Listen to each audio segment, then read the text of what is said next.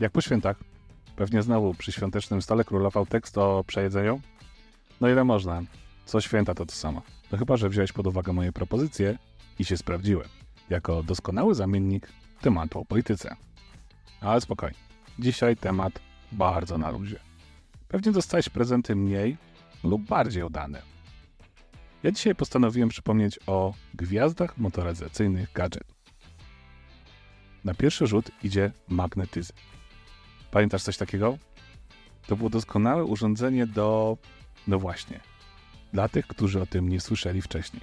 Bo okazało się, że ku mojemu zdziwieniu są tacy, którzy żyli w tych kolorowych latach przełomu wieku, a nie wiedzą o nich.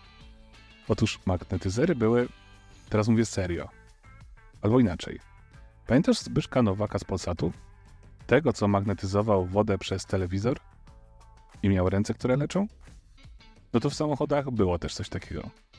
Czyli zakładało się specjalne obejmy na przewody paliwowe oraz doprowadzające powietrze do silnika i one, no serio mówię, one miały uporządkować cząsteczki, a co za tym idzie zmniejszyć spalanie silnika i podnieść jego moc.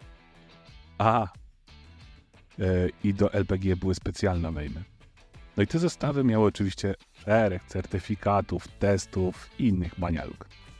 Aczkolwiek żadna poważna instytucja się pod nimi nie podpisała. Czy to coś dawało? Nie. Oczywiście poza drenażem kieszeni. Ale co najlepsze, te zestawy dalej można kupić. Drugim takim hitem, moim zdaniem, były maty grzewczo-masujące.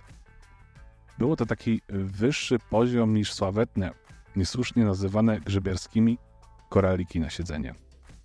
Swoją drogą, to te koraliki są całkiem fajne i przyjemnie się na nich siedzi.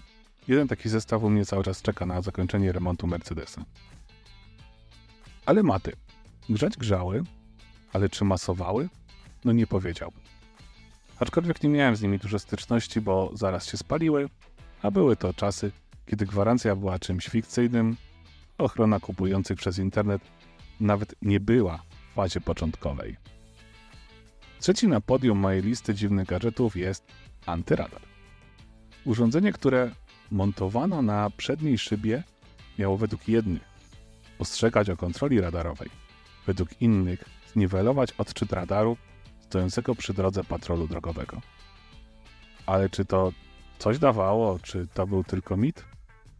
Nie miałem niestety możliwości sprawdzić tego, ale wątpię w działanie takiego urządzenia. Na radary były jeszcze dwa inne sposoby. Podobno Nokia 3020i miała wbudowany antyradar. Biorąc pod uwagę, jak innowacyjnym była telefonem, to, to wie. Ale oczywiście i w to nie wierzę. Podobnie jak i w drugą metodę oszukiwania, czyli wieszanie na lusterku wstecznym płyt kompaktowych. One miały rozpraszać fale wysyłane przez radar i tym samym powodować, że radar nie był w stanie wykonać pomiaru. W to, co jestem w stanie uwierzyć, to, że tak powieszona płyta na balkonie przez jakiś czas była w stanie odstraszyć gołębie. Ale też przez pewien krótki czas, zanim te wredne ptaki nie przyzwyczaiły się do jego obecności. I wtedy zwykle ze zdwojoną siłą ruszały do zanieczyszczania naszych balkonów. To na koniec.